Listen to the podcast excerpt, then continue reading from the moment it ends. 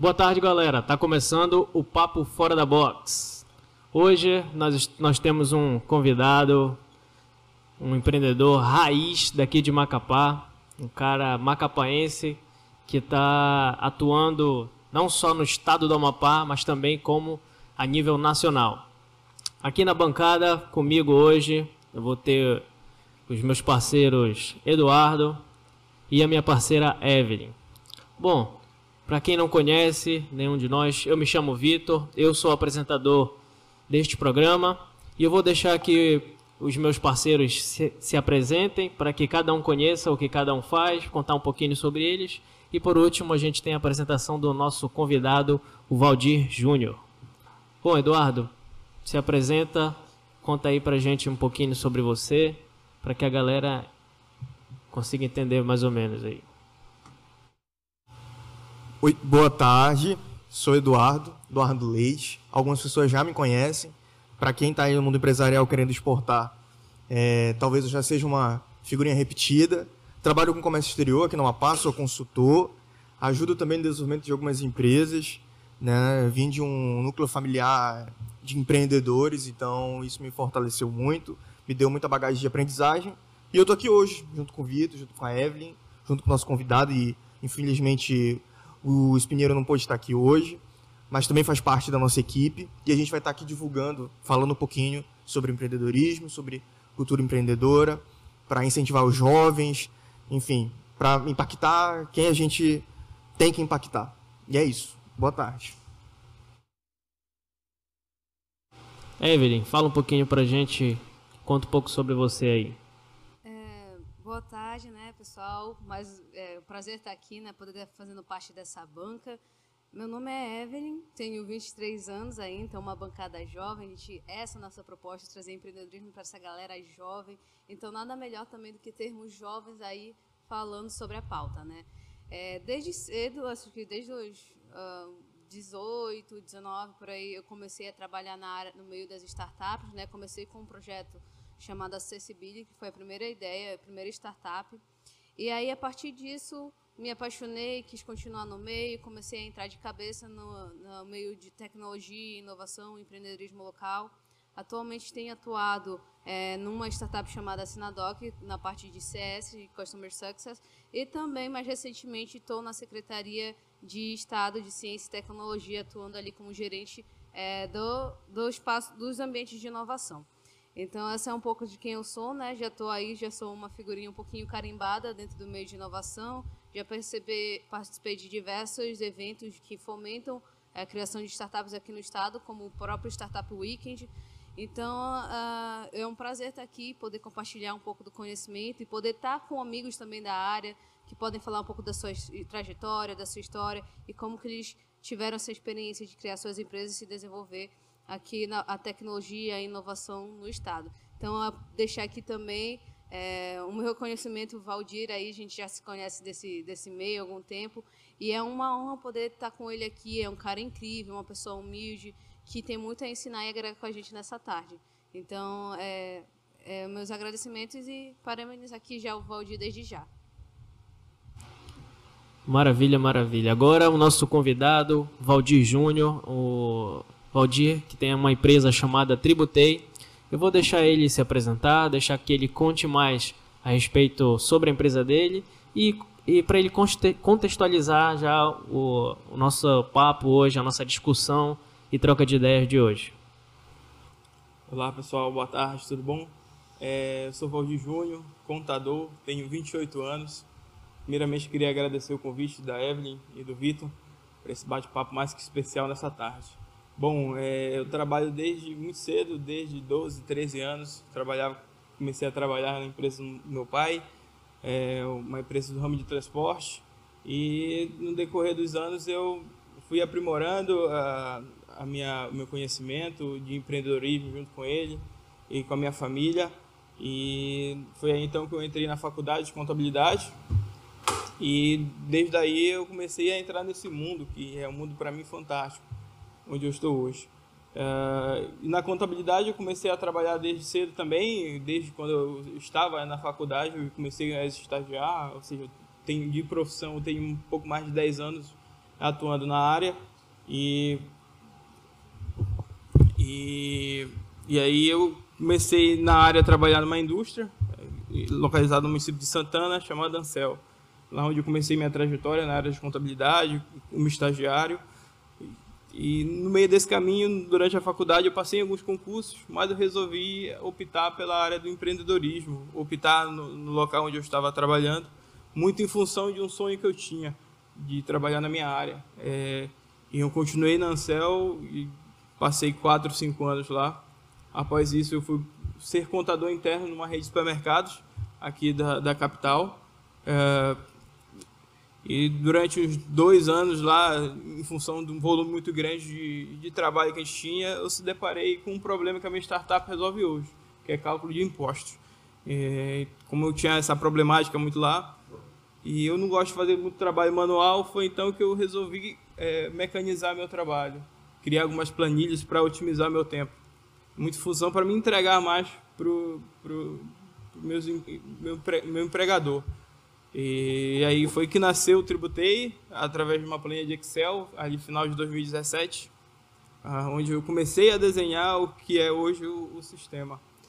E em conversa com um parceiro de trabalho meu, Jefferson Pinto, que hoje é o diretor de marketing, foi então que ele viu essa oportunidade, como ele já tinha experiência, eu não tinha experiência sobre startup, sobre esse mundo, ele acabou me puxando para essa área de startup e falou, mostrou que aquele potencial tinha, aquela planilha tinha um potencial de, de negócio. E a gente comecei, eu comecei a pesquisar, comecei a correr atrás, comecei a, a, validar o que na época eu não sabia, de certa forma, de um jeito empírico, eu comecei a validar o problema, buscando contadores parceiros, é, que eu tinha um, um, um fácil acesso de comunicação e aí iniciou a trajetória. Nesse meio do caminho saiu um edital do governo local, chamado PIT, Programa de Inovação, primeira edição. Foi, a gente se inscreveu, a gente passou, recebeu 50 mil de investimento, onde a gente desenvolveu essa ferramenta para a Secretaria da Fazenda. Hoje eles têm um acesso à nossa plataforma, eles auditam algumas notas fiscais dos contribuintes através do Tributei.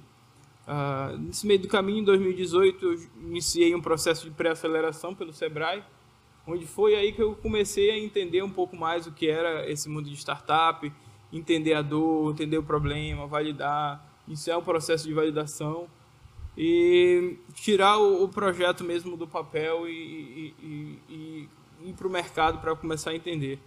Uh, em 2018, o Tributei começou a operação, foi quando a gente começou as primeiras vendas. A gente aguardou 2018 justamente por mais mudança de legislação que iria acontecer a gente aguardou um pouco, vamos lançar em 2019 e a gente fechou 2019 com 11 clientes, faturando em torno de 10 mil reais no, no ano.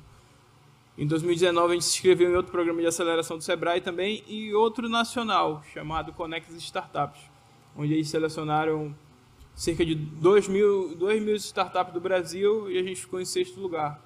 É, recebeu 100 mil de investimento, está finalizando o programa agora Fizemos umas conexões muito importantes, uma delas foi com a empresa Robert Bosch, uma multinacional alemã, é, que faz para, é, parafuradeira, essas coisas, de, de autopeças, enfim, e ferramentas, e a gente fez um, um produto para eles, que é voltado para a indústria, e em 2020, mesmo com todos os problemas que tivemos, pandemia, lockdown, todas essas coisas, a gente conseguiu sair de 11 clientes para é, 59 no final do ano faturando cerca de 50 mil reais.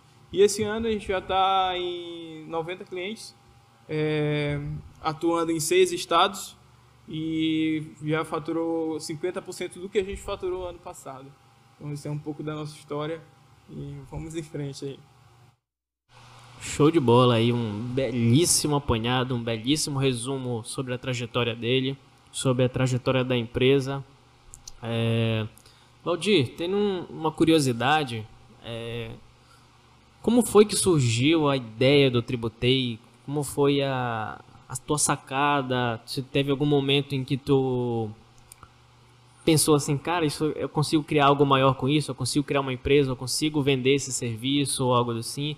Ou se foi um processo construtivo? Foi algo que foi é, construindo passo a passo e as oportunidades foram aparecendo. Eu queria entender mais esse teu processo de, de ter saído de uma planilha até o que é o Tributei hoje. Bom, é, tudo iniciou a partir de um problema que eu tinha. É, eu tinha que calcular os impostos da empresa que eu pagava. Além de calcular, eu precisava validar se aquilo estava certo ou não. E não existia no mercado é, nem, nenhuma ferramenta que fazia aquilo que eu queria que fizesse. Eu queria pegar a nota fiscal, é, importar, é, importar e já calcular tudo automático. Não existia no mercado. Todas, todas as ferramentas que existiam no mercado era tudo manual. E eu levava muito tempo para fazer. Ou seja, eu tinha mais de 2 mil notas para processar durante o, o mês. E só para esse imposto. E então, a partir disso, eu passei praticamente 2017 todo tentando encontrar ferramentas, tentando encontrar algum alguma coisa que me auxiliasse. E aí foi então que em setembro de 2017 eu falei, não, vou criar a minha ferramenta. Aí eu criei, criei uma planilha em Excel é, onde eu só jogava os valores, fazia alguns filtros e já me trazia o resultado. E aí, para piorar ainda mais a situação, a Secretaria da Fazenda, antes, ela dava um suporte é, com alguns cálculos, algumas informações. E depois de 2018 eles deixaram de, de dar esse suporte.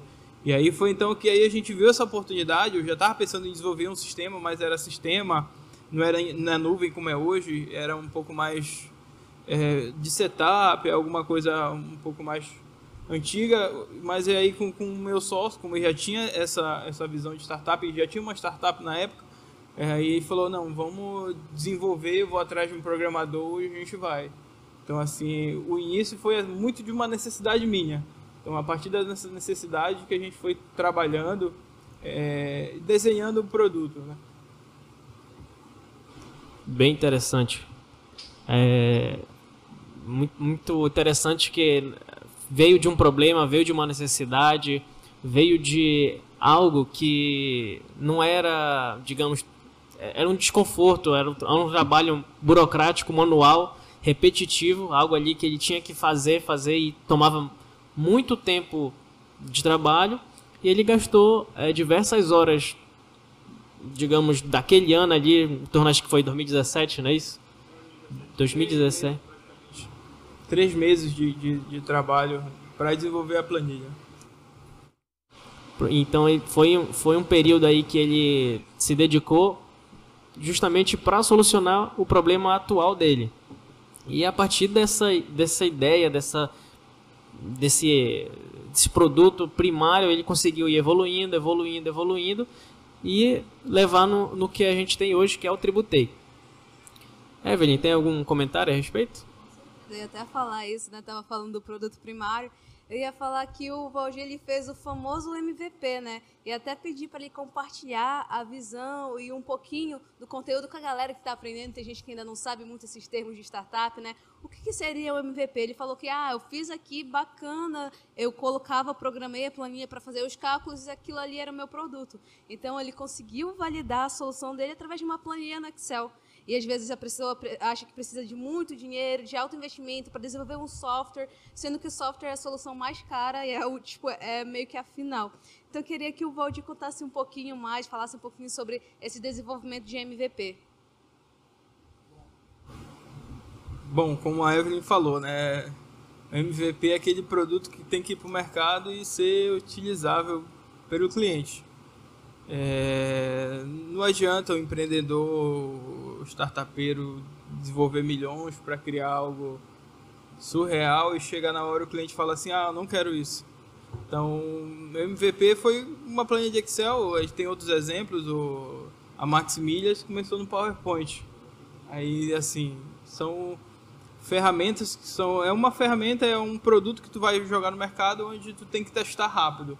Acho que o segredo para te botar o MVP e não ter um custo muito elevado é testar rápido e jogar para o mercado logo. Se tá bonito, se não tá, isso aí é o de menos. O principal do MVP é resolver a dor do cliente, é resolver a dor de quem está pagando. Então, assim, o MVP, para quem está iniciando, ah, o que seria o MVP? É um produto que alguém use e vai resolver a dor dele. Se por trás vai ter 200 pessoas para fazer o processo manual, mas está resolvendo a dor do cliente, tá, e validou no mercado, então teu MVP, tua ideia, teu problema foi validado. Bem legal, interessante. Pra, só deixando mais claro um pouco a respeito do que é a sigla MVP, é o mínimo produto viável. Então, se você tem uma ideia, se você quer vender alguma coisa, ah, eu quero abrir uma, uma panificadora.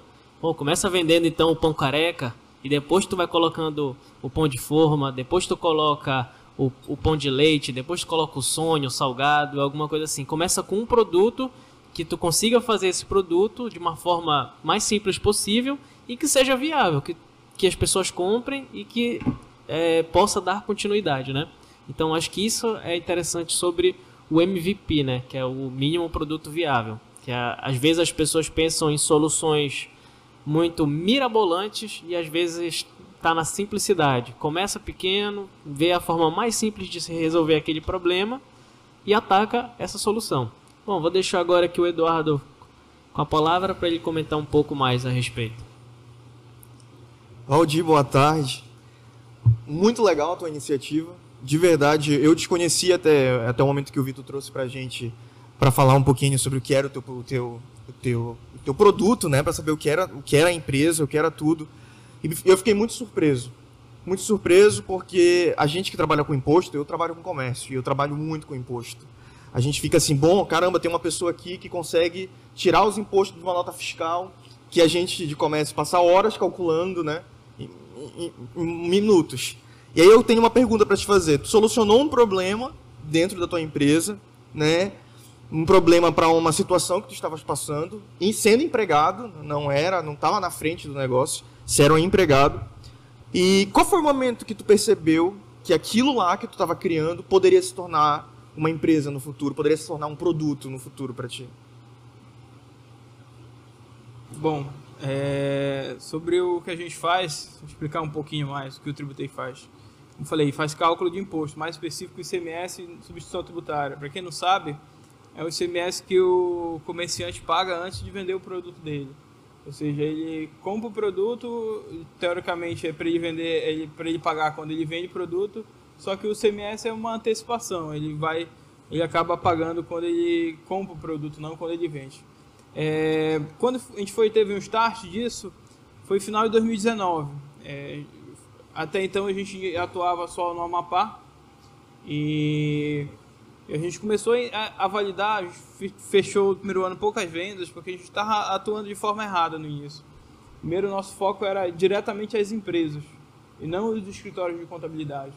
Então, assim, a gente foi um, no ciclo de aprendizagem e a gente participou de um evento do Conta Azul no final de 2019 e a gente foi entender um pouco mais o mercado lá, de como era, se a dor só era aqui do Amapá ou se os outros estados, os outros contadores dos outros estados tinham essa, essa, essa dor também. E aí a gente validou esse problema, que isso era um dos é um imposto mais complexo de se calcular e se apurar. E aí foi a partir do momento que eu tive o start de, de pedir as contas de onde eu estava para me focar exclusivamente no tributei. Então, assim, é, mas claro que eu me preparei financeiramente antes para isso, tem, a gente vai conversar um pouco mais sobre isso, o empreendedor tem que se preparar, mas foi a partir desse momento que eu consegui validar que aquela dor não era só local, era uma dor nacional. Então, e aí a gente viu esse mercado e a gente se preparou e não, agora a gente tem que ir para o mercado full time. A gente tem que se dedicar exclusivamente para o negócio. E esse foi um divisor de águas. Tomar a decisão de sair de onde eu estava para focar é, no meu negócio fez com que a gente crescesse bastante. Até a gente cresceu 316% de um ano para o outro. Ou seja, é, muito em função da dedicação total que os sócios é, colocaram no, no, negócio. Ou seja, além de eu vender aquela ideia para mim, eu tinha que vender para os meus sócios também. Colocar, fazer com que eles acreditassem no, no, potencial. Então, assim, esse evento foi assim essencial. Essa, esse processo de validação da dor a nível nacional foi essencial para que a gente pudesse, para que eu pudesse me dedicar exclusivamente no tributeio. Sensacional. Perfeito, bem legal. É, bom, fazendo um apanhado aí do que a gente está que a gente tem tá até agora de programa. O Valdir tem uma empresa de, de contabilidade, que calcula um SMS, calcula impostos de uma forma mais fácil e simples. É, até agora no programa o Valdir contou como é que surgiu a ideia dele, como é que foi uh, todo o processo de construção da empresa dele. Ele começou com uma planilha de Excel, foi amadurecendo a ideia, amadurecendo e hoje ele tem uma startup a nível, podemos dizer nacional, que ele atende muito bem o estado do Amapá, mas ele também consegue atender muito bem é, a nível nacional. A gente vai falar mais sobre isso é, mais para frente.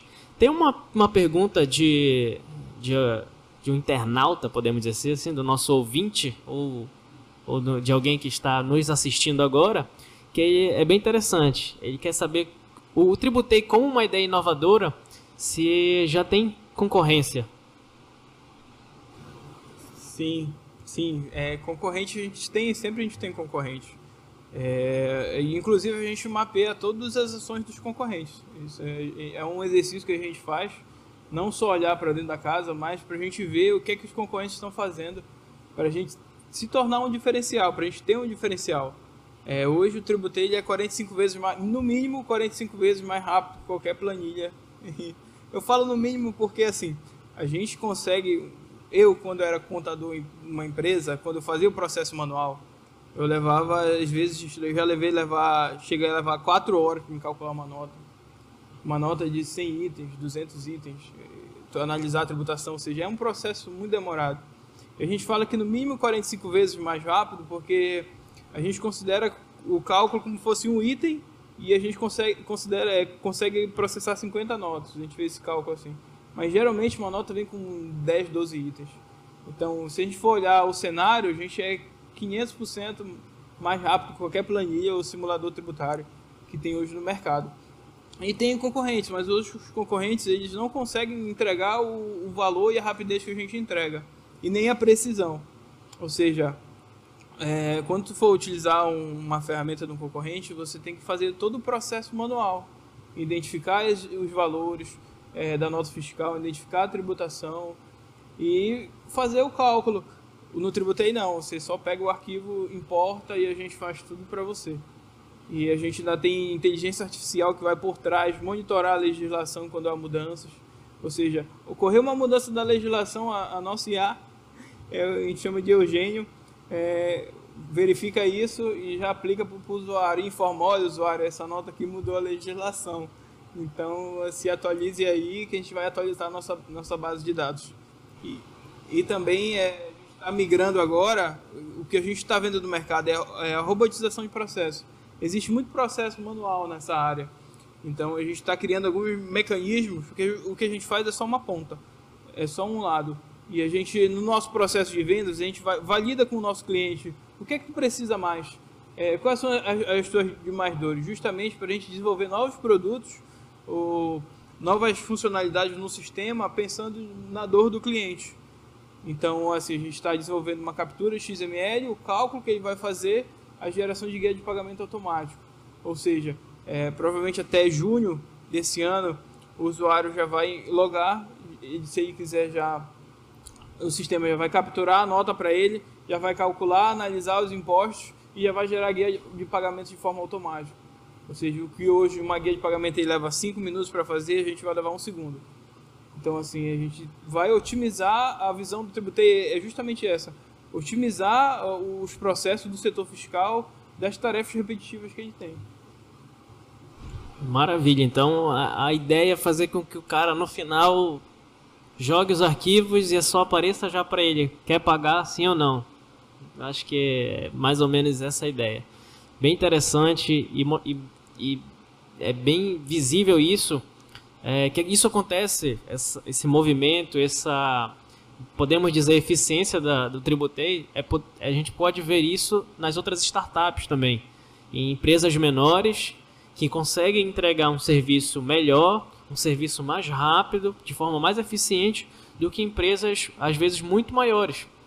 Isso se dá também pela entrega da, da equipe, por ter, por ser às vezes ter um, um recurso humano mais enxuto e poder operacionalizar geralmente só em um nicho. Então, a Tributei tem um nicho ela consegue a ideia é ser o melhor na, naquele nicho, na, naquela parte ali que eu consigo entregar. Quero calcular ICMS, então eu tenho que ser eu tenho que calcular o ICMS de uma forma mais rápida, de forma mais inteligente e mais eficiente, diminuindo os erros. Isso é muito interessante a gente conseguir ver isso na prática, a gente conseguir ver isso nascendo de uma empresa totalmente, podemos dizer, amapaense, macapaense até.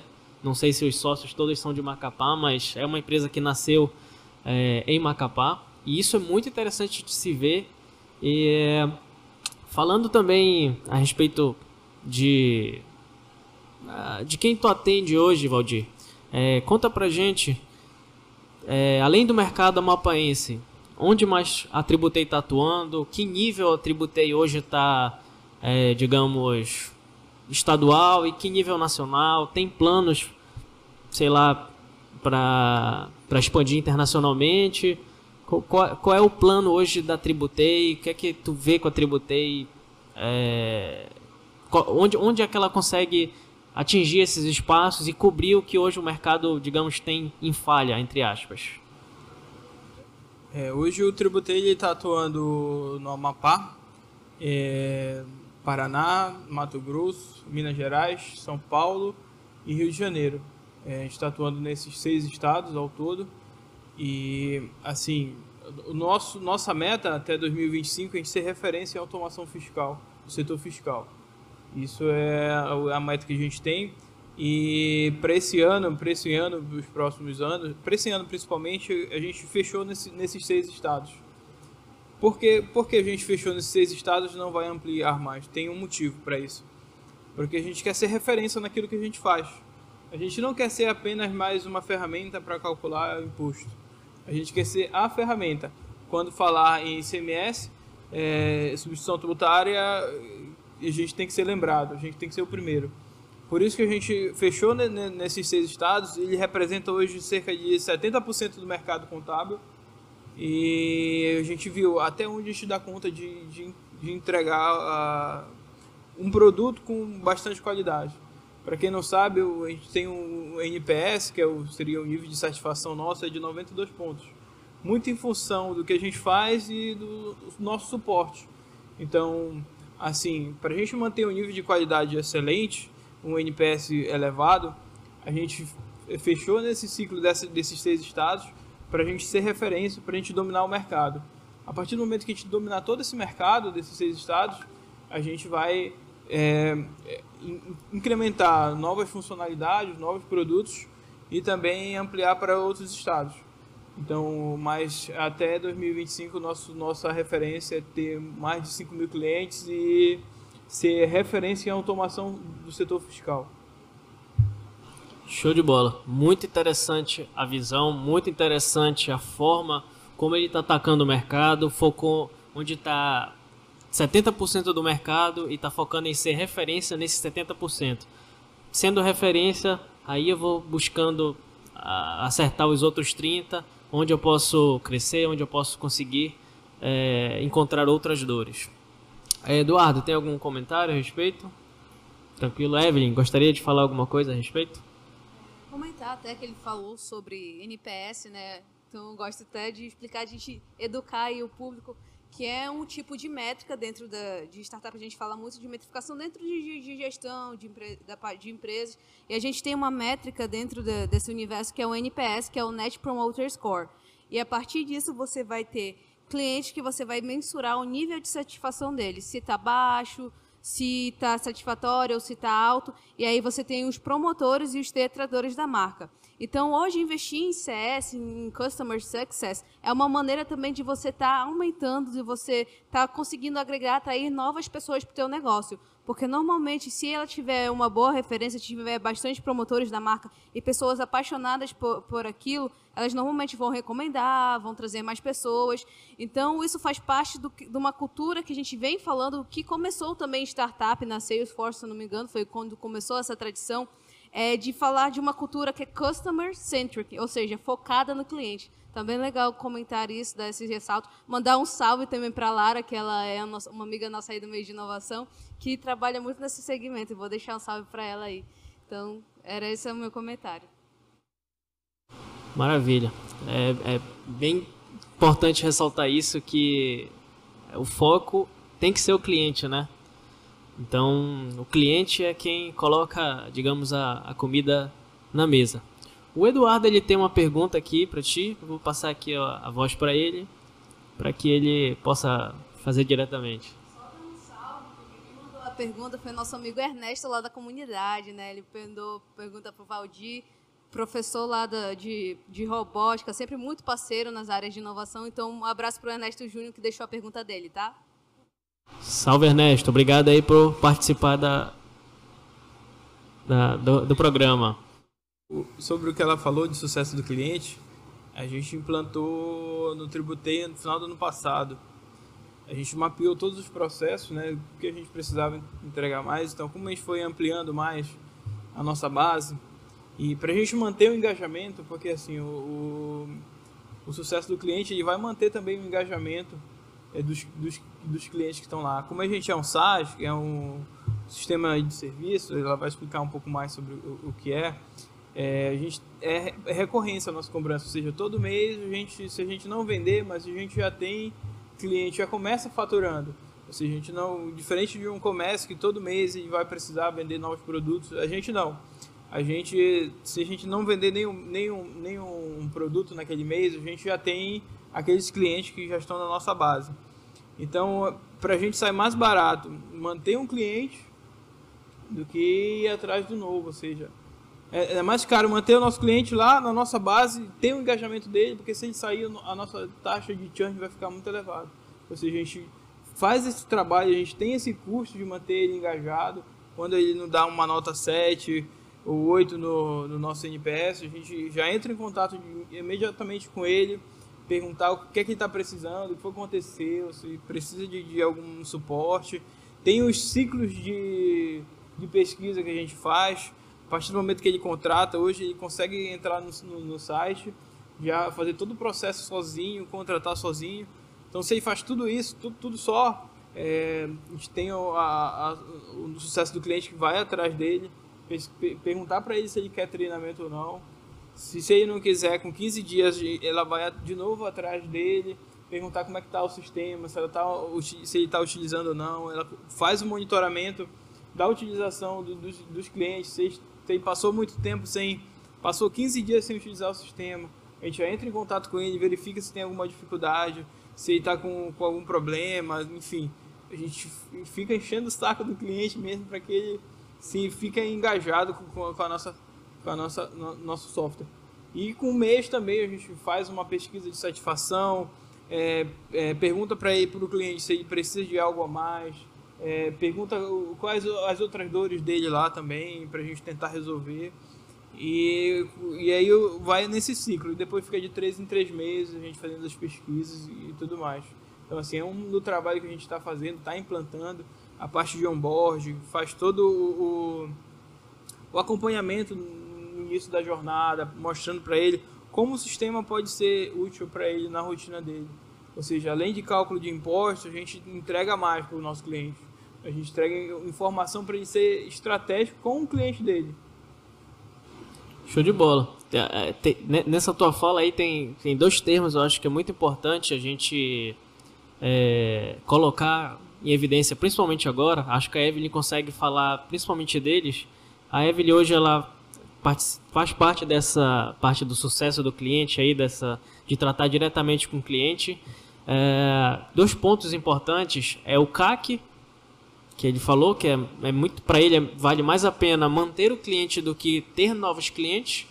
O CAC é o custo de aquisição do cliente, é quanto eu estou gastando de dinheiro para as pessoas comprarem ou assinarem o meu serviço ou o meu produto.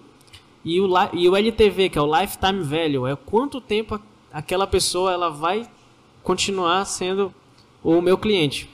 Então, Evelyn, é, a respeito dessas, desses dois termos, acho que tu consegue dar um, um apanhado bem legal pra galera aí e deixar, digamos, tirar essa nuvem da frente aí da, desses termos e de como funciona todo esse processo. Na verdade, é, Em relação a isso, acho que está bem contemplado, tu explicou bem direitinho o que, que é, o que são as métricas. A verdade é mais que você tem que ter um poder de análise, né? Não basta você ter o cálculo, você tem que saber o que tu vai fazer com esses dados. Então, hoje, tu sempre procura ter um, um dependendo de que, das métricas que tu te for, o que for uh, os indicadores chaves do teu negócio, tu vai fazer a relação aonde que tu quer mexer. Se tu quer diminuir o CAC, como é que tu vai fazer para diminuir esse CAC, que é justamente o custo de aquisição do cliente. Então, vai muito de, da, da tua estratégia, né? Então, pensando nisso, eu, eu, vou até falar com assim, o Valdir qual a estratégia que ele está utilizando é, em relação a CAC, a LTV e outras métricas que é, são hoje o que, que é métrica-chave dentro do Tributei. É, o, hoje a gente vê diversos indicadores, né? Hoje o nosso CAC está em 144 reais.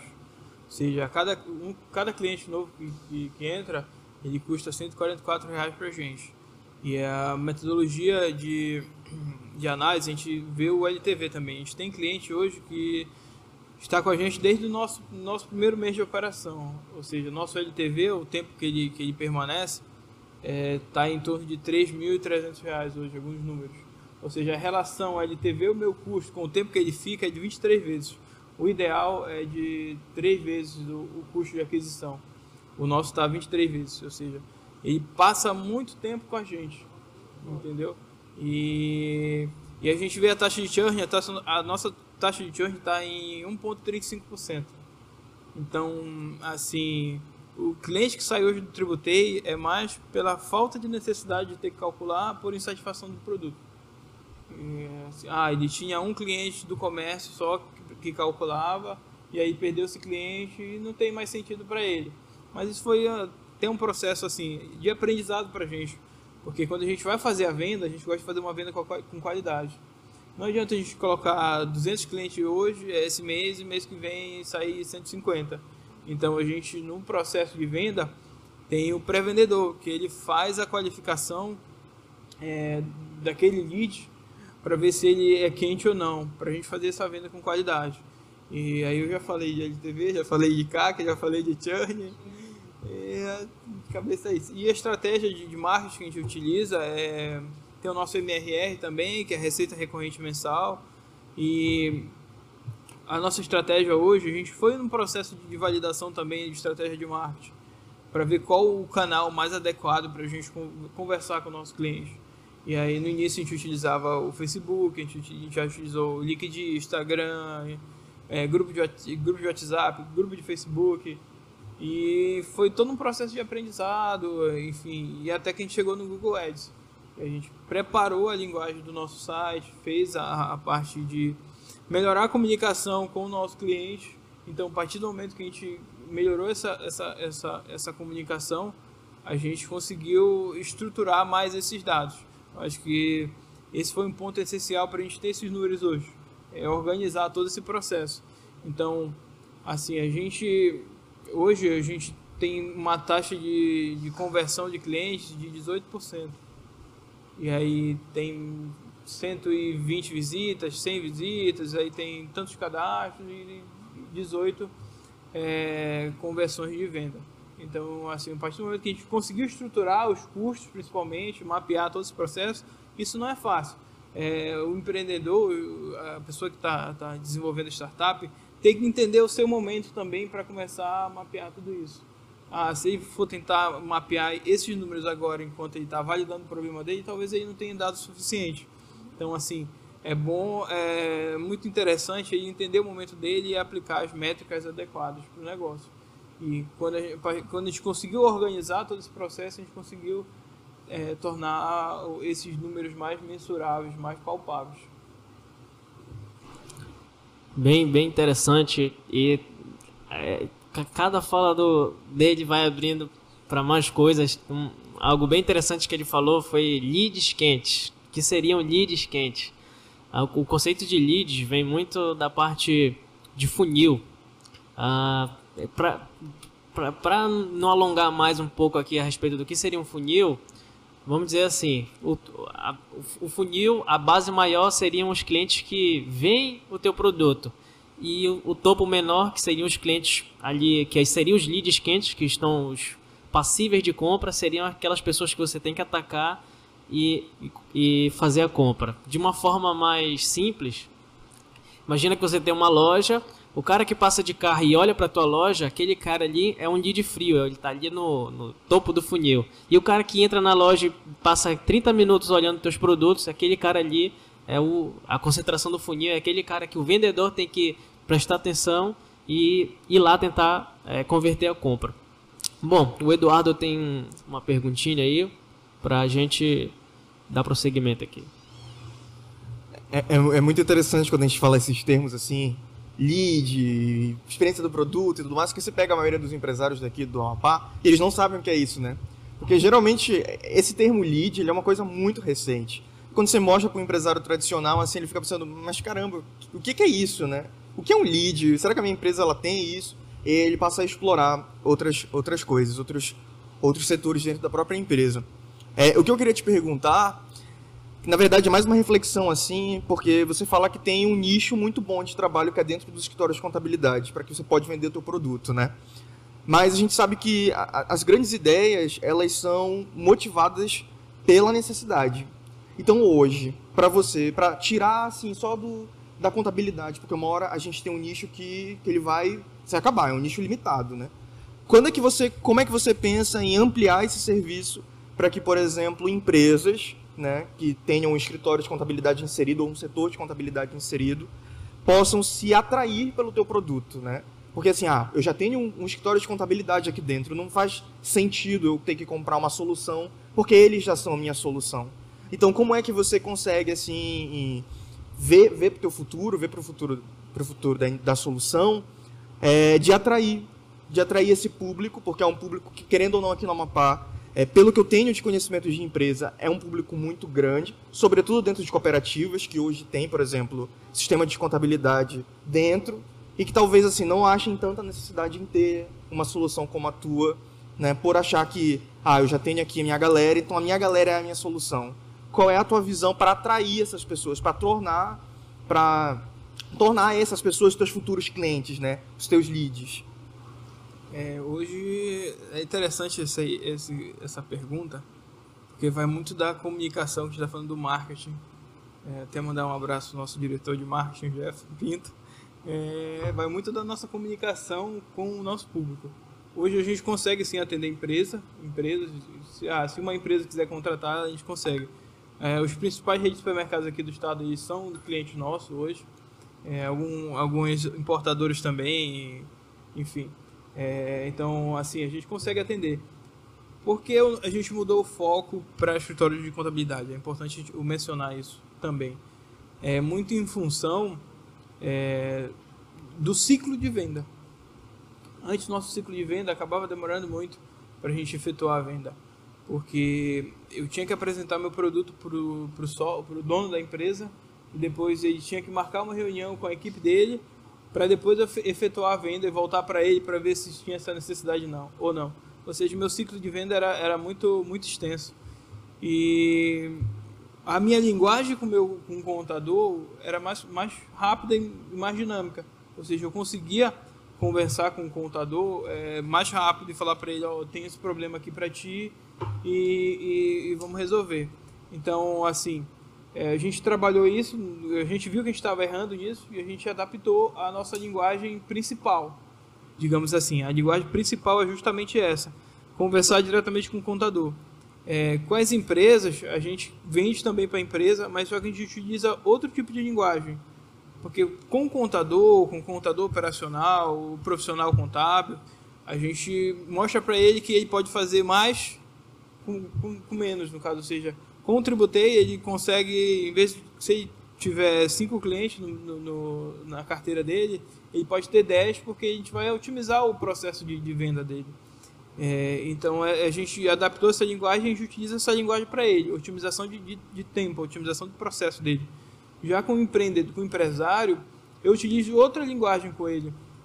Eu, eu falo com ele que, ó, com a minha ferramenta, tu consegue reduzir custo, tu consegue pagar o imposto mais certo, tu consegue, é, teu setor vai produzir mais para ti. Isso para ele não importa, mas quando eu falo para ele que está doendo no bolso dele, quando pega uma nota para ele, numa nota de 14 mil reais, ele está pagando 900 reais de imposto indevido, e aí ele, ele para para me escutar. Hoje o Tributei já conseguiu identificar mais de 800 mil de imposto indevido. Ou seja, 800 mil de reais que o Tributei colocou de volta no bolso dos nossos clientes. É, gente, uma nota fiscal, eu identifiquei o nosso cliente estaria pagando 300% de imposto indevido. 300%. Então, assim, quando eu mostro isso para o empresário, ele para para me escutar, entendeu? Mas o foco principal hoje é justamente o, o escritório de contabilidade. E tem esses números também que, que a gente vê é, de imposto indevido. E aí quando a gente chega nesse empresário, e aí assim, a gente utiliza essa outra linguagem. Então vai muito da linguagem que a gente adapta para o nosso cliente. Mas a gente não deixa de atender. Entendi. É, para nossos amiguinhos e amiguinhas do comércio que estão ouvindo, a gente sabe que o ICMS ele não incide quando a gente exporta, mas ele incide quando importa, né? Só que é muito interessante o teu produto justo porque o ICMS é uma suspensão, e aí vai uma dica 0800 aqui, dado pela Magic Box, que a gente, para calcular um valor mais assertivo do produto para o mercado externo, a gente deveria calcular o valor que a gente pagaria de ICMS para incidir sobre o produto. Geralmente as empresas que trabalham com comércio exterior, elas não fazem esse cálculo, né? Eles deixam bater, ah, porque ah, não incide, então não tem necessidade de eu calcular. Mas não, ele deveria calcular, incidir sobre o produto, para que ele consiga aumentar a margem de lucro dele. Então, assim, quem trabalha com comércio exterior pode ser que não pague o ICMS, mas seria muito interessante, por exemplo, fazer o cálculo. E como a gente tem desde 2018 aqui um crescimento de pelo menos 150% em exportação, fica a dica também para quem trabalha com esse segmento, né? Para que consiga fazer um cálculo para justamente conseguir inserir lá dentro do seu produto. É, é assim, eu, eu entendo um pouco desse processo. E como eu trabalhei na Ansel, a gente tinha lá um, um setor. Eu trabalhei um, um ano no fiscal, então a gente fazia algumas coisas assim de importação, a gente tinha que fazer alguns cálculos lá. Mas é, o que tu falou do ICMS, o, o que a gente faz é justamente isso.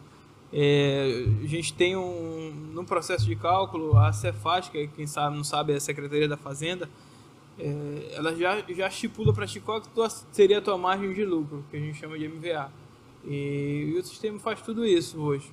Então, como tá só recapitulando a, a tua pergunta, é, essa essa linguagem ela tem que ser muito validada também no momento de compra do empreendedor.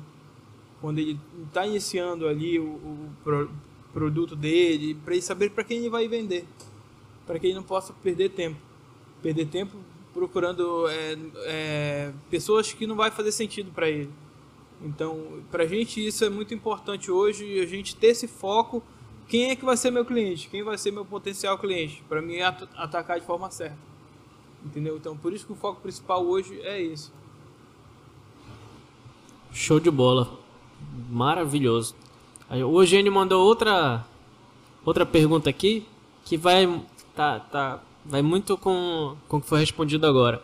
Ele perguntou assim: só para entendimento, eu enquanto cliente, caso contrate os serviços do Tributei, posso abrir mão do meu contador?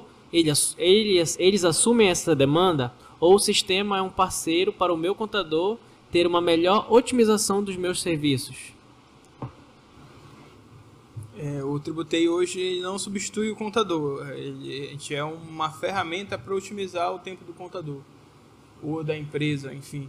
É, a gente não. Se, se, você contratar o Tributei, você vai é, analisar e ajustar suas notas de compra e não substituir seu contador, porque na contabilidade há várias outras obrigações, várias outras é, atividades que devem ser feitas. A gente faz só uma parte dela, só a parte fiscal de notas de compra de, de produto. Maravilha, então acho que é, ficou bem clara a resposta. Evelyn, tem algum comentário a respeito? Tem uma pergunta aqui, né? Já tenho uh, proporcionar aqui, eu já tenho conversado com o Valdir, já conversei com o Vitor. Eu quero propor um momento aqui para a gente falar sobre quem vê close e não vê corre. E aí eu quero perguntar para o Valdir, como é que foi essa trajetória dele, qual foi os corres, quais foram as dificuldades, conta para a gente uma experiência, alguma falha que te ajudou a crescer até onde está. Que a gente tem que deixar bem claro para essa galera que está começando que o negócio vai ser difícil, mas a galera tem que aguentar aí a porrada, né? Muita questão da mentalidade que a gente tem que desenvolver dentro desse ambiente. Então aí me conta os teus corres. É, eu já cheguei até a mencionar um né, nesse processo de, de nosso de venda que a gente errou. É, processo de comunicação com o cliente, a gente errou. Assim, todo dia a gente erra. O mais importante não é errar, gente. O mais importante é corrigir rápido. Então, assim, é, já teve também gente falando que a gente não ia chegar nem a 80 clientes. Foi. Enfim, e assim, o mais importante é não é, é, errar, todo mundo vai errar. Tu vai errar no teu processo de venda, tu vai errar na comunicação, na abordagem com o cliente. É, a gente foi apresentar um sistema para um. Logo no início, a gente foi apresentar um sistema para um possível cliente. Aí chegou na hora da apresentação, deu errado. E a gente não fechou a venda. E a gente teve que corrigir, correr atrás, ir atrás de mais clientes, enfim.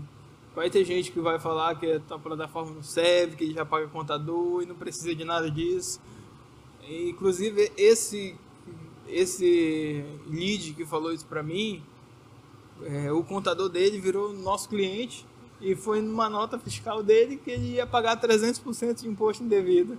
Como o mundo dá voltas, né? Então, assim, é... é então, assim, é, o principal não é errar. É tu entender que tu tá errando e já corrigir rápido. É, para quem é de startup, tem pouco recurso, é, dar esses tiros curtos, entender o mercado, ir lá, vai, funciona, valida e volta, é, é muito importante. Porque tu, tu, teu tempo é curto e teu recurso é limitado. Então, tu tem que fazer as coisas rápido. Então, o principal, acho que é não só errar, mas também como corrigir rápido.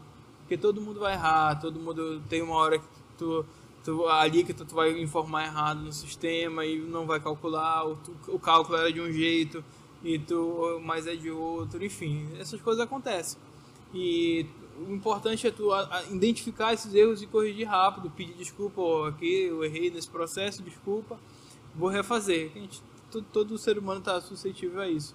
Então, o principal né, não, é, não é nem errar, é corrigir rápido o erro. Show de bola, aquele R rápido e R pouco, R rápido e R barato. É, já falando em erros, eu queria colocar aqui em questão para que todo mundo já apontasse um erro que cometeu em seus negócios, na sua vida, um erro que pode ter sido corrigido, que foi um aprendizado. E como a Evelyn começou o, o assunto, eu vou devolver para ela. Evelyn, conta pra gente um erro, conta pra gente um, um tropeço, algo que ocorreu algo que foi um erro, mas que é, serviu de muito aprendizado. Nossa, pensar assim, já errei tanto, tanto, tanto, continuo errando, né? Assim, mas eu acho que uma coisa que eu gosto muito de falar, principalmente por ser jovem, por ver que existem outros jovens com esse perfil de querer fazer mudança e às vezes acabarem se sobrecarregando de fazer as coisas, que é justamente isso, é ir com calma, é entender que cada coisa tem seu tempo, que a gente precisa construir tijolo por tijolo e ter um foco. Porque hoje a gente vive numa geração onde tem excesso de informação, onde o jovem ele tem muito conhecimento, ele pode ser capaz de fazer o que ele quiser, porque ele tem ali a informação na sua mão. Né? Mas lembrar que a gente precisa ter ciclos, precisa ter objetivos, precisa passar por etapas porque na minha experiência eu já quis fazer muito, eu já quis pegar vários projetos, abraçar o mundo com as minhas mãos e deu muito errado. Deu errado na minha empresa, deu errado na minha família, deu errado em outras áreas da minha vida, porque eu me sobrecarreguei de, de, de coisas que eu queria fazer. Então é assim, é, o erro foi isso, foi ser ir com muita sede ao pote, ser muito eufórica, agir por impulso. Eu cheguei até a comentar aqui no primeiro episódio que eu falei, né? Muito, muito por emoção. E às vezes a gente procura ter um pouquinho mais de razão e entender os processos. Então, esse foi um dos meus erros. Foi essa, esse, essa paixão, esse querer fazer em excesso que acabou me fazendo eu me atropelar, eu tropeçar. Maravilha. Cara, aqui? Pode fazer. É, eu já fiz alguns cursos de coach, né? E é engraçado que a gente aprende lá que a gente tem que focar em algumas coisas. A gente tem que ter uma meta principal, uma meta maior lá, e a gente tem que vir quebrando essas metas. Então, assim, muito do que a Evelyn falou, assim, é, é um, foi um aprendizado para ela, para ela, para ela desenvolver algo, ela tem que focar naquilo. Ou seja, é, externalizar todas as suas energias para aquele ponto. Tem aquela meta principal e quebrando em metas curtas e a cada ciclo de, de, de validação, a cada ciclo de, de, conquista, fazer aquela conquista, mas sempre focar naquele objetivo principal. Então, assim, é, e, ver ela desenvolvendo essas ideias já, voltando para o mundo das startups é muito bom. Assim, tem que, tem que fazer isso. Ah, eu tenho um negócio, tem que focar naquele meu negócio. Talvez a gente, se a gente tentar fazer muita coisa, a gente acaba se perdendo no meio do caminho. E é, tanto o negócio, o teu negócio vai ficar sem foco, teus sócios vão ficar desengajados e não vai ter resultado. É só um acrescentar algo aí. É exatamente isso. A gente tem que ter um foco, a gente tem que ter um objetivo muito bem claro. Tem um livro que fala muito bem isso aí, que se chama Essencialismo. É um livro excelente, fica uma recomendação. É, é, daqui a pouco a gente vai ter uns parceiros e a gente vai estar disponibilizando um sorteio de todos os livros que a gente estiver citando aqui. É, então, continuando aqui a respeito das falhas, a respeito das, dos tropeços, perguntar para o Eduardo. Eduardo, cita aí uma falha, cita um tropeço que tenha acontecido na tua vida, que te fez ter um crescimento, que te fez ter um, um salto de sabedoria ou serviu de aprendizado. Vai lá. Cara, eu acredito que o, o principal é o dia que eu parei para que eu saí da faculdade, que eu queria ser consultor e que me toquei que eu não podia ser consultor sem experiência. Então aí eu falei, bom, eu tenho que fazer alguma coisa para me dar experiência, né? Aí eu fui procurar me, me inteirar dentro da minha área, que é comércio exterior. E entrei no programa da CETEC, que a CETEC trouxe para o Amapá, né, junto com a FAPEAP. E hoje, talvez, a minha bagagem me possibilite falar. Hoje eu sou um consultor. Mas na época, o que? Dois anos e meio atrás, eu não era, porque eu não tinha bagagem de experiência alguma. A não ser a do conhecimento. A do conhecimento é muito bom, mas a da experiência muda totalmente o pensamento, teu vocabulário, a tua postura, né?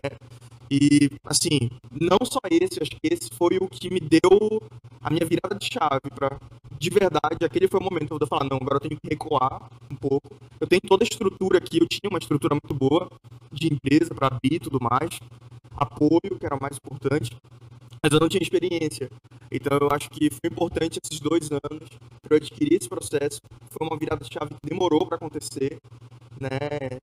Inclusive levei puxão de orelha por não me entender como empreendedor e falavam assim, tu tem que ser empreendedor, né? Tem que ser empreendedor, tem, tem que, porque a gente vê isso sentir de vez em quando. Tiveram já uma série de erros e acertos em família, individualmente. Para quem não conhece, a gente tinha a Combreja logo no começo, que vendia cerveja é, nas vias públicas da cidade, daqui de Macapá. Nosso primeiro empreendimento, há muito tempo atrás, foi uma loja de videogame. Né? A gente teve uma loja de videogame, eu e meu irmão. Foi ali nosso primeiro contato. Tem dois meninos, né, numa família de empreendedores, tendo que lidar com o negócio. Depois veio Combreja, depois veio empresa. Né? Depois veio uma série de coisas assim, que talvez uma, um, os erros do passado foram se ajustando para que a gente conseguisse hoje ter coisas mais sólidas. É muito legal quando a gente vê, por exemplo, a estrutura que a gente tem hoje é com base nessa série de acontecimentos do passado. Muito importante. Exatamente. É, o, o, os erros do, do, passado são responsáveis pelos acertos do futuro, né? Então, quando é, de novo, é aquela questão do tem que errar, tem que errar rápido, consertar o erro rápido, aprender, aprender com o erro rápido. Então, quanto mais cedo você começar a entender o que é o empreendedorismo, que é você tentar fazer alguma coisa, ter um objetivo, você tem que errar todas as vezes, você tem que saber ali é, que quando você erra, é o aprendizado que aquele caminho não é o certo. Então, é, é uma, é uma forma de, de, você entender que esse processo é uma subida de escada, não tem como você. Às vezes até acontece pegar um elevador, mas é muito raro, entendeu? Tipo. E é muito.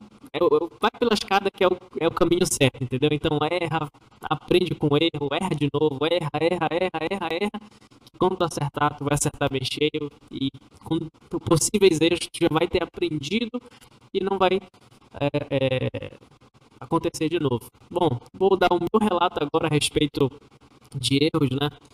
Assim como a, o que a Evelyn citou a respeito que é a, a, nossa geração é uma geração muito imediatista, é uma geração que que quer as coisas para ontem. Até um dia desse eu estava conversando com ela que eu falei, cara, pô, tá acontecendo tanta coisa e às vezes eu, às vezes eu me pego nesse momento tipo, eu quero fazer tanta coisa, eu quero aprender tanta coisa e o medo de se eu não aprender agora eu vou perder oportunidades. Então, às vezes a gente tem que parar um pouco, respirar e procurar entender o nosso momento, em que momento a gente está, que, que atividades a gente está se desenvolvendo. Uh, tem algo que quando eu me pego nesses momentos de de seria um momento meio que de ansiedade, de não entender mais ou menos ali o que está acontecendo, preciso fazer isso, eu preciso aprender aquilo, preciso é, aprender uma linguagem de programação nova, preciso me interar mais sobre marketing digital, preciso entender o algoritmo do, do YouTube, do Facebook, ah, enfim, é, é, acaba sendo uma bagagem enorme. E aí, cara, para um pouco, pensa daqui a cinco anos, começa a traçar metas para o primeiro ano, começa a traçar metas para o segundo ano, para o quinto ano, para tu ter uma ideia de onde tu quer chegar e traçar objetivos para tu chegar lá. Agora não adianta também você traçar metas para daqui a cinco anos e traçar objetivos para para daqui a cinco anos e você começar a fazer coisas que não vão de acordo com o seu objetivo, né? Então, isso é, é algo que tem que ser trabalhado por todo mundo. É, um, é um, uma questão de inteligência emocional também, que tem, é algo muito complexo e sério que todo mundo é, tem que algo que todo mundo tem que estudar hoje eu diria inteligência emocional cara aprende inteligência emocional que provavelmente muitos dos problemas atuais vão ser é, resolvidos, entre aspas, mas não resolvidos de uma noite para o dia, mas você vai encontrar como resolver seus problemas. Bom, relatando agora mais a respeito dos meus erros, é, eu sempre fui um cara que sempre não vou mentir, eu gostei, gosto, gosto muito de dinheiro. O dinheiro é muito sedutor para mim. Então, toda oportunidade que eu via que eu podia ganhar algum dinheiro, é, eu tava lá dentro. Eu queria estar. Tá. Tanto que é que eu, a, a minha mãe fala muito de, de mim, que às vezes eu vendo minhas coisas, mas não sou apegado aos meus bens materiais. Se aparecer alguém agora aqui na frente da rádio aí querendo comprar meu notebook e oferecer um preço que eu esteja disposto a vender, ele vai sair daqui com o meu notebook, entendeu? Então, eu, eu sou muito apegado a essa questão de oportunidade, né? Então, uh, eu já teve muitos momentos que, por exemplo, quando eu, eu, trabalhava numa construtora e me tirava muito, tirava um grande tempo do meu dia, ocupava um grande tempo do meu dia e eu, eu via que não importa o quanto eu me esforçasse mais ali, eu não ia ter um retorno imediato rápido. E aí eu pensei, preciso fazer alguma coisa, preciso ter alguma coisa, preciso vender alguma coisa. E eu já tinha tenho uma experiência de venda de doces na, no meu ensino médio. Eu vendia bombom de cupuaçu, bombom de brigadeiro, de doce de leite. E aí eu comecei a fazer barras recheadas. Só que era um. Na minha cabeça era algo assim: ah, eu já sei fazer, vai ser rapidinho, eu só preciso fazer 10 barras por dia e tranquilo, vou conseguir aí um. Até mais do que eu tô ganhando hoje como, como CLT, ou então Tipo, ah, só preciso fazer 10 barras por dia e. Não, vou, vou, vou, vai virar uma renda mais do que extra. Aí só que, às vezes, eu, eu chegava em casa às 6 da tarde, eu começava a fazer 7 da noite, e quando dava 2 da manhã eu ainda estava fazendo as barrinhas. Então. E isso foi um aprendizado muito grande para mim é, na, nessa questão de administrar, de ter um propósito, de procurar, é, de ter uma razão para fazer. A minha razão naquele momento era somente ganhar dinheiro. Eu só queria ter uma renda extra a mais. Claro, todo mundo gosta de ter uma renda extra a mais. Mas era algo que começou a me prejudicar, começou a atrapalhar no meu rendimento na empresa, no rendimento nos meus estudos. E que tá, eu, a, a, eu me ceguei, digamos ali, pela ambição de, ah, eu quero mais dinheiro. Então, é, dormia muito pouco, tinha que acordar seis e meia, cinco, e meia, cinco da manhã para estar sete horas no trabalho. Então foi, foi algo que a, a, o meu aprendizado foi é, entender que a gente tem que ter um propósito, entender que a gente tem que se planejar para a gente alcançar os nossos objetivos. Ali foi algo totalmente é, de momento. Ah, eu quero, eu vou fazer. E eu fiz, eu não, não tinha planejado aquilo, não, não tinha ainda nem, digamos, é, percebido o quanto aquilo ia me desgastar ou tirar o meu tempo. Com eu já sei isso. Isso é até um bloqueio de criatividade. É o, o, bloqueio do já sei. Ah, eu já sei fazer isso e vou fazer. Então, esse é o aprendizado. Você quer fazer alguma coisa? Para um pouco, estuda, coloca ali tudo que vai ser gasto, tudo que vai te tirar, tudo que tu vai ser preciso colocar de ti ali para que tu possa desenvolver e traçar metas, traçar objetivos que você possa sim alcançar.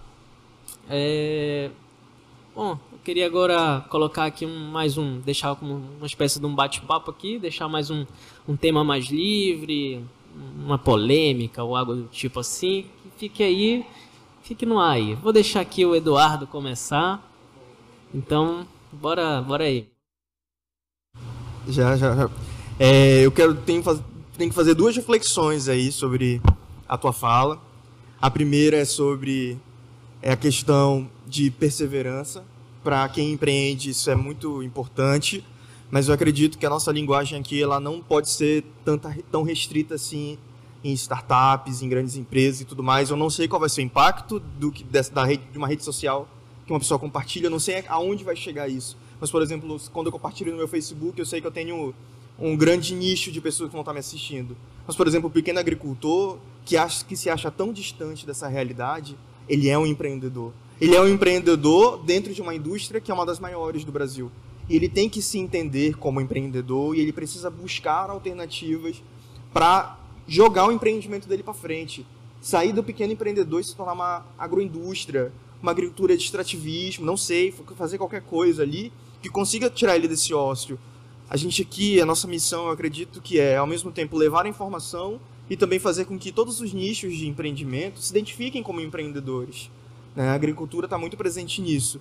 A outra questão é a questão do doce. A gente pensa que é muito, é muito fácil. Eu mesmo queria fazer uma venda de ovo de Páscoa, aí eu me toquei depois, que era muito complexo, né? Mas assim, a gente, quando a gente para para perceber que grandes empresas aqui do Amapá dispararam com venda de doce, a gente compreende que hoje elas são o que são, elas cobram o que cobram, porque tem toda uma história de por trás, né? De empreendimentos que fugiram, assim, até mesmo do tradicionalismo do Amapá. A gente não via empresas de doce, e hoje a gente tem grandes empresas de doces, que querendo ou não, é uma coisa que requer muito trabalho. E um trabalho que, não, ah, não tenho dinheiro, eu vou lá fazer o doce, tenho uma empresa ali, eu vou montar, não. É um empreendimento que começa com vendendo brigadeiro na, na faculdade, começa vendendo é, brownie delivery, entende? E essas empresas cresceram. Elas vão, assim como a tua startup, onde vai, vai ao contrário do que acontece hoje no Amapá, essas empresas de doce vão ao contrário, né? É, enfim, outros nichos de empreendimento vão ao contrário, as hamburguerias que dispararam vão ao contrário ao contrário do comércio, ao contrário do, dos cargos públicos, vão ao contrário de muita coisa.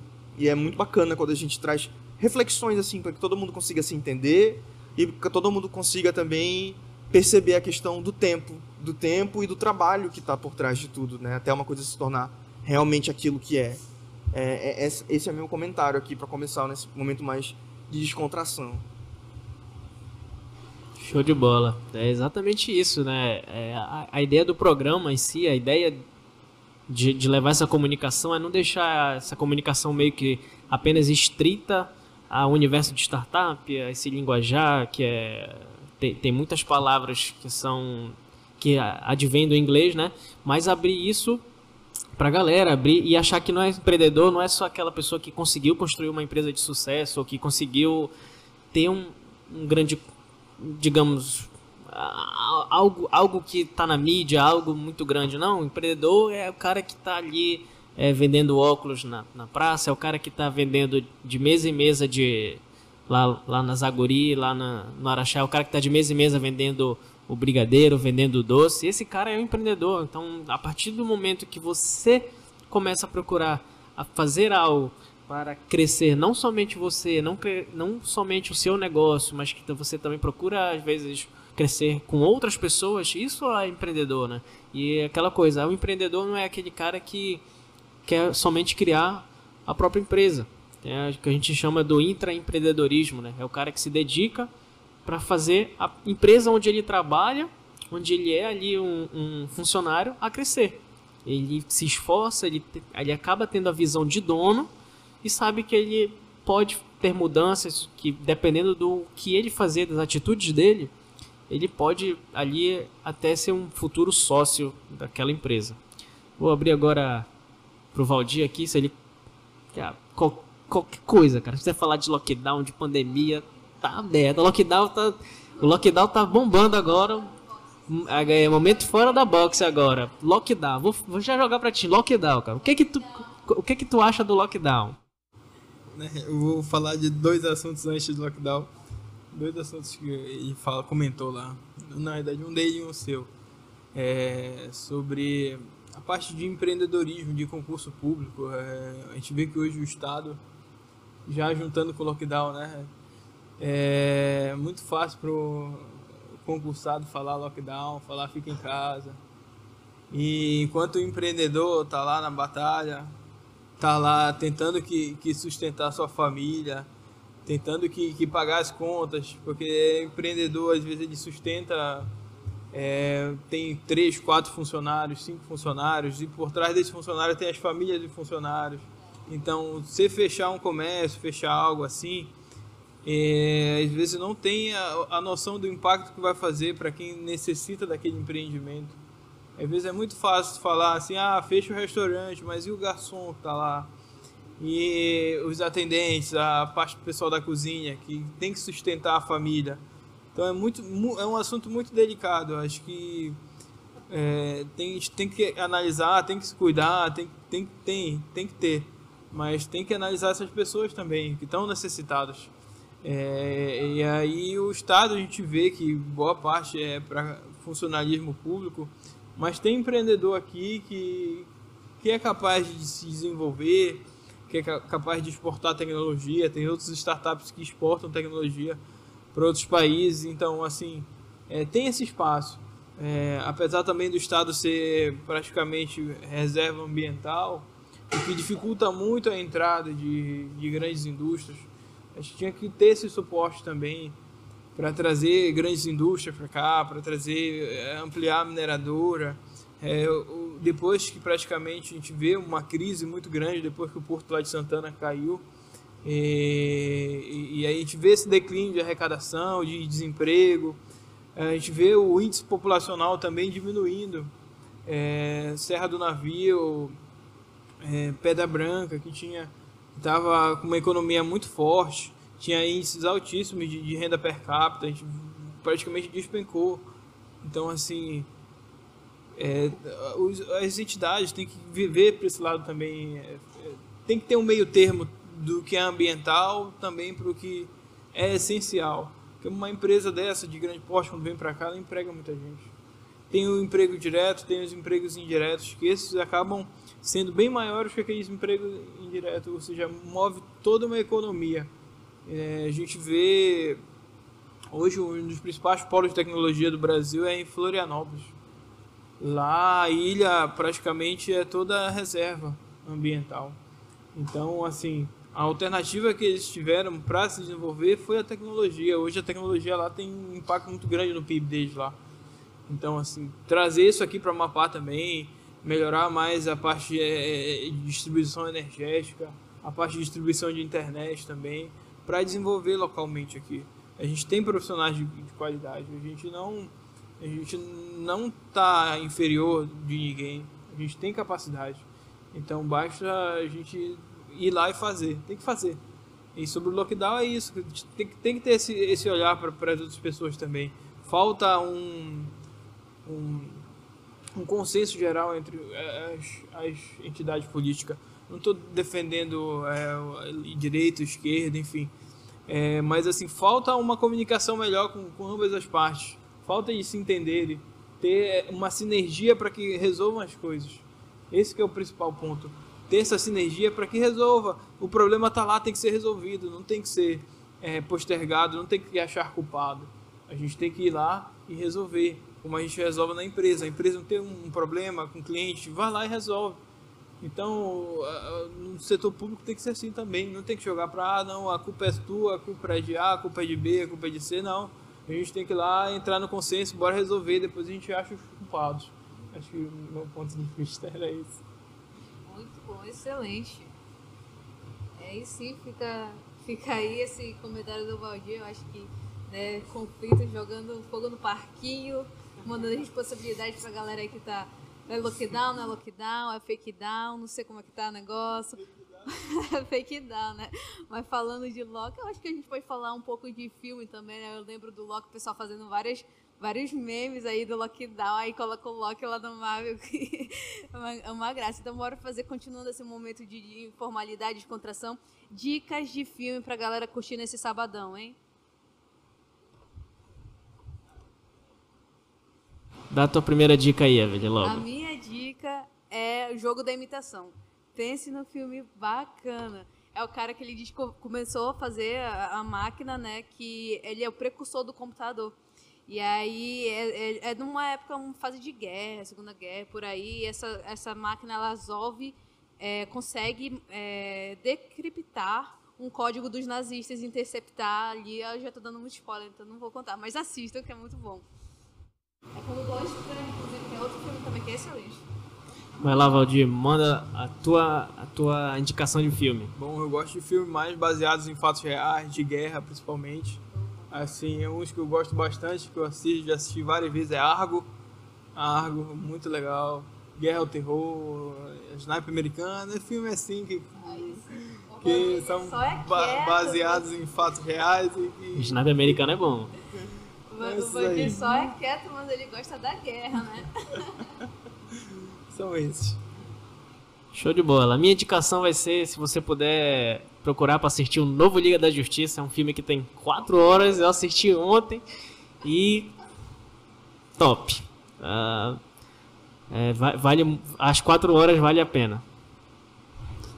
Vai lá, Eduardo, fala aí tua indicação de filme e já se quiser já pode prosseguir para as tuas perguntas aí. Tá, minha indicação de filme acho que é para fugir um pouco desse desse mundo conturbado que a gente está vivendo, que é realmente muitas pessoas sofrendo com ansiedade, essa questão de saúde mental tem entrado cada vez mais a fundo. E cara, vai assistir uma animação, vai assistir Madagascar, um Shrek, um Procurando Nemo, que, que foge muito assim da realidade, né? São filmes sensacionais, sensacionais. E lembrando com a questão do lockdown, Macapá está em lockdown agora, mas aqui na rádio a gente passa por um processo de desinfecção de ambiente dentro do, daqui, com parceria com a empresa chamada Alex Amazon, que cria aqui para a gente todo um, um, um bem-estar, né, para que a gente consiga ter esse momento bem descontraído, para que a gente consiga conversar, promova essa saúde do ambiente, usando um produto que eles têm lá, que é o alfa-terpeniol, que cria uma película aqui no ambiente, então toda vez que o vírus entra em contato com essa película, ele em segundos, minutos, ele consegue é, morrer, né? Esse processo todo. E, bom, o Vitor falou uma coisa muito legal, que na verdade é uma polêmica que eu já ouvi quando eu falei que eu ia fazer um programa sobre empreendedorismo, né? E falaram assim para mim, mas vai falar sobre o quê? Sobre o cara lá da, da vai falar da grandes empresas, mas e o cara? O que vocês vão falar? Qual é a justificativa que vocês vão dar pro cara que vende bombom lá na Zaguri, que vende a roça lá na Zaguri? Vocês acham que vocês, oh, quer dizer, vocês acham que não estão romantizando uma prática? Eu jogo para vocês. Como que vocês veem esse discurso de que a gente está romantizando é, esse empreendedor que na verdade é uma pessoa que não tem renda alguma e que busca ali uma solução? Qual é a visão de vocês e do porquê que a gente fala que ele é um empreendedor? Seria alguém que está tipo abaixo do subemprego no Isso, caso, né? exatamente. Vou deixar aí para Evelyn e pro Valdir. Responsa. Não, eu ia lembrar do Rick Chester, né? Vocês lembram do Um Minuto de Água? Que ele ia lá e ele falava que a crise ele não está no Brasil, ele está na pessoa, ele está no brasileiro, porque se o brasileiro ele quer ele dá um jeito, pega ali três reais emprestado, vai, compra uma cuba de água, começa a vender água, consegue já o retorno, vende 10 águas e aí já consegue 40 de lucro, aquele 40 de lucro, ele compra mais água e aí ele vai crescendo. Então é uma questão até de visão também, tanto que ele lançou o bordão, pega a visão, né? E aí, assim, vai muito de como tu enxerga as coisas, na minha perspectiva. Porque tu pode falar que tá romantizando, ah, coitadinho, ter aquela visão de vitimismo, ou tu pode falar, pô, bacana, o cara tá batalhando, o cara tá ali tentando vencer a vida e ele tá ali começando, mas ele tá começando melhor do que alguém que tá problematizando. Então a minha visão é que, tipo, não é, não é coitadinho, o cara ele tá trabalhando, ele tá procurando o sustento dele. Agora ele pode melhorar, ele pode ter uma visão. E assim acontece com muitos casos. O cara começa ali, talvez não seja a geração dele, mas ele conseguiu alimentar o filho e o filho dele vai dar uma coisa melhor para ele. Então é um ciclo que vai se criando, sabe? Então essa é um pouco da visão que eu tenho em relação a isso. E tipo, não que a é, tipo, que vai estar tá romantizando, não querer romantizar isso, a situação do trabalho, sim, é difícil, é complicado, mas que também não é uma coisa tão uh, ruim é assim se a pessoa está tentando realmente vencer na vida, sabe? Excelente. Vai lá, Valdir. Qual é a tua teu ponto de vista a respeito dessas pessoas, dessas atitudes? Precisa falar mais alguma coisa, Evelyn? Bom, por que ele é empreendedor? Porque ele está fazendo. Empreendedor e vai lá e faz. Quem não é empreendedor vai lá e reclama. Show de bola. Curto e grosso, sucinto as palavras, né? Eu achei sensacional. é verdade. é, a, a, ao meu ver, queria colocar o meu ponto a respeito disso, que às vezes a atitude dessa pessoa, às vezes o reflexo dela não se reflete tanto imediato, mas é o fato às vezes do cara tá vendendo bombom, brigadeiro, água, fruta ali na numa condição não ideal que vai muitas vezes assegurar o estudo do filho dele. E o filho dele provavelmente não vai passar essas necessidades e vai poder dar estrutura para os netos dele. Então, às vezes é uma atitude que não tem um, a gente não vê um reflexo muito que imediato, mas que com certeza vai ter um reflexo bem grande no futuro. Eu, eu, eu gosto de muito de ver essas pessoas que realmente se dedicam dia a dia é, na, nessa batalha, né? Muitas vezes é cruel, claro que é cruel, o cara vender ali a água duas horas da tarde. Uma vez eu fui panfletar para minha escola, para o meu próprio negócio, meio-dia, e cara, eu não aguentei. Sinceramente, eu não aguentei, porque tipo, eu fiquei tipo. E eu só tava entregando panfleto. Eu não tava vendendo nada de fato é uma venda, mas eu, o meu trabalho ali era literalmente entregar panfleto. E eu falei, nossa, velho, é muito cansativo, é, é cruel demais. Mas é, são coisas que a pessoa ela tem uma motivação tão grande, ela quer fazer alguma coisa dar certo, que ela tá ali, tá disposta a passar esse sofrimento dia a dia. E a gente tem casos em Macapá mesmo de grandes empresas que começaram assim. Hoje, empresas de referência, supermercado. É, eu conheço uma empreendedora lá de Santana, é, uma das maiores é, lojas de confecções que tem lá. Ela começou como sacoleira, indo nos bancos, vendendo. E hoje ela tem uma das maiores lojas de, de roupa, tanto no, lá em Santana como aqui em Macapá também. Ou seja, mostra que para o empreendedor mesmo, ele tem o faro, ele tem aquilo e ele pode só começar pequeno, mas ele pode chegar bem mais do que do que ele é. E todo trabalho é válido, todo trabalho ele, ele, ele tem a sua importância. Porque tem pessoas que se sustentam por aquele trabalho. Então, assim, a gente não tem que desmerecer ninguém. O cara tá lá batalhando, tem que batalhar e tá fazendo. Quem reclama é porque ou ele não, não, não sabe fazer ou porque não, não tem capacidade para fazer. Acho que muitas das críticas que a gente recebe, muitas são muitas pessoas que querem estar no nosso lugar e não sabem fazer, não sabem como chegar lá. E aí só vejam defeitos, só vejam coisas ruins e, e pontos negativos. E a gente só tem que absorver é, o que é aquilo que vai ajudar a gente chegar onde a gente quer. Acho que um ponto importante é isso. Exatamente. Uh, tem, tem um caso que acho que faz mais de um ano mais ou menos se vocês passarem ali na frente, ali na JK, na frente da Unimed, na frente da entre Fortaleza e Extra Farma, tem um cara que está vendendo água lá. Aquele cara começou com duas águas na mão. Hoje em dia ele tem um carrinho lá que ele vende fruta, vende bombom, vende um monte de coisa. Então, querendo ou não, cara, o cara começou com duas águas na mão, velho. Duas águas, se o cara comprar num, num, no armazém, ele gasta dois, três reais para comprar água de 300 ml.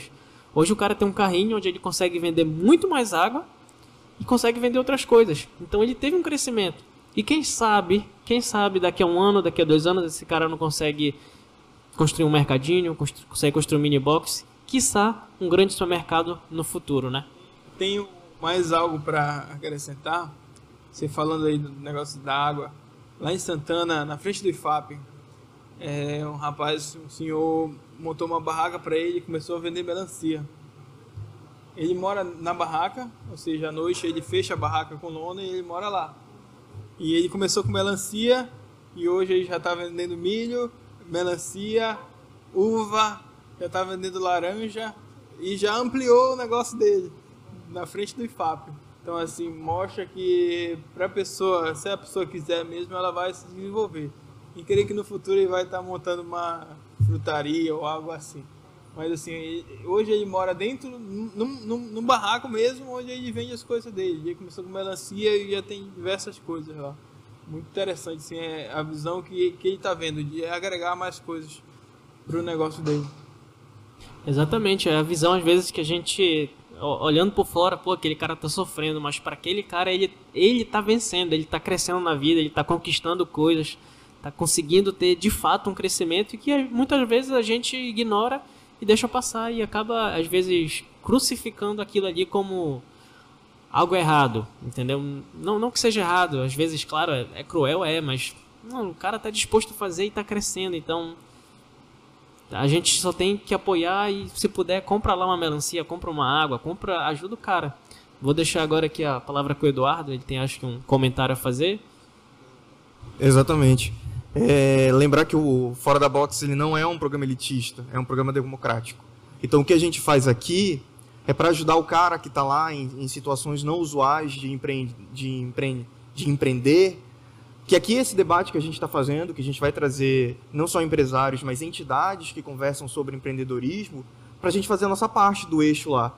Política pública tem três eixos, e o primeiro deles é justamente essa comoção a partir de um ambiente de diálogo. Então a gente está fazendo a nossa parte.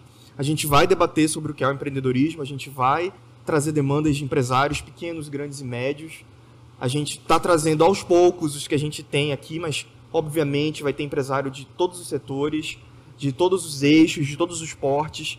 E o que a gente faz é justamente isso: democratizar a informação sobre o que é empreender.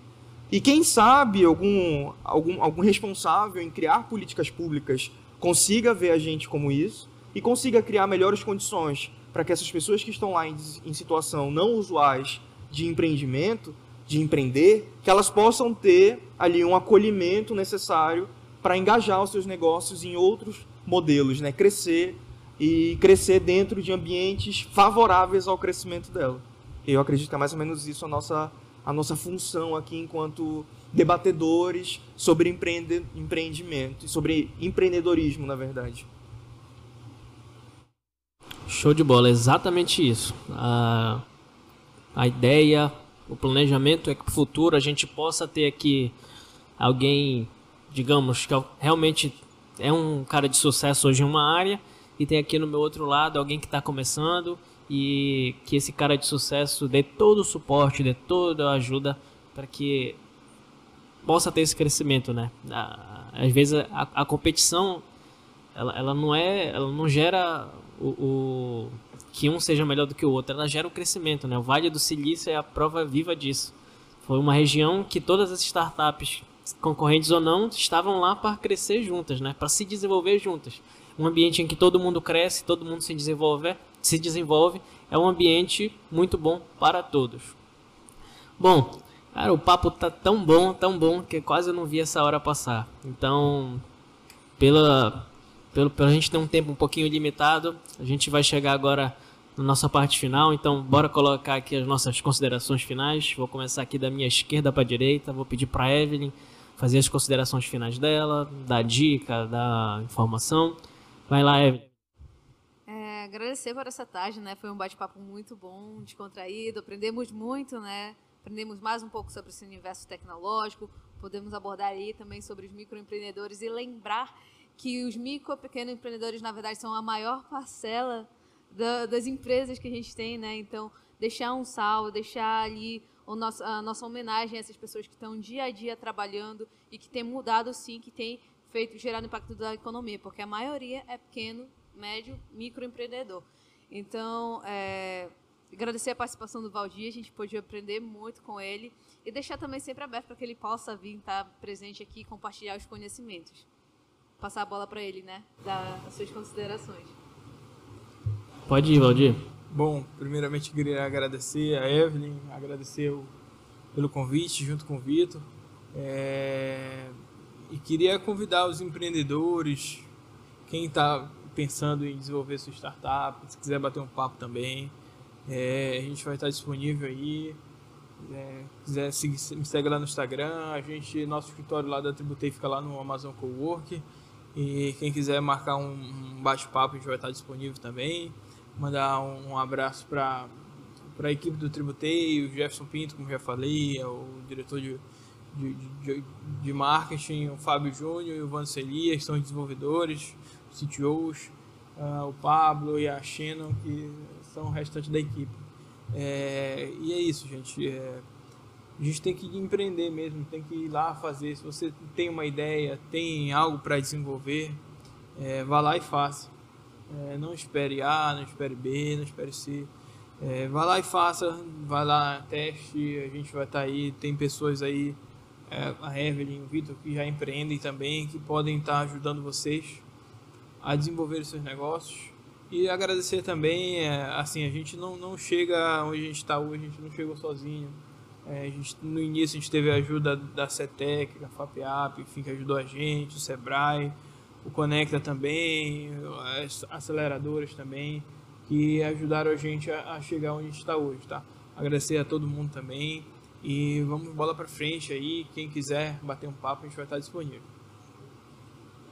Show de bola, muito obrigado Valdir. Vou passar aqui para o Eduardo das considerações dele. Bom, obrigado Valdir pelo esse momento é, a todos aqui também. Foi muito bacana esse diálogo. A gente fez algo bem diferente dessa vez. Foi muito legal trazer não só a experiência do nosso convidado, mas também a opinião dele sobre alguns assuntos que podem estar ali tocando do, do nosso desenvolvimento da atividade aqui, que é falar sobre empreendedorismo. E é isso. O, a, a, Papo Fora da Box acaba aqui, né? Mas a gente continua nossas redes sociais. A gente vai, o Vitor pode daqui a pouco falar melhor quais são nossas redes sociais. E é isso, eu agradeço e boa tarde. Show de bola. Bom, é, agradecer mais uma vez ao Valdir Júnior, da Tributei. É, agradecer pelo papo, por todos os ensinamentos. Faltou falar, a gente faltou conversar sobre a aceleração, o processo dele de crescimento de empresa, mas isso aí fica para outro momento. Infelizmente a gente tem um tempo limitado, mas Uh, fica, fica a questão aí, se vocês quiserem entender mais, o Valdir acho que ele está aberto a, a, discutir um pouquinho. Pode seguir ele nas redes sociais dele lá. Uh, comente, compartilhe. É, vamos divulgar isso aqui para que mais pessoas possam conhecer, possam vir, possam aprender, possam sim interar do que é o Papo Fora da Box, do que é o Fora da Box. Agradecer a Magic Box pelo espaço. Siga a Magic Box, acompanhe as programações. É, mais uma vez, obrigado a todos aqui que estão na bancada. Até sábado que vem. Tchau.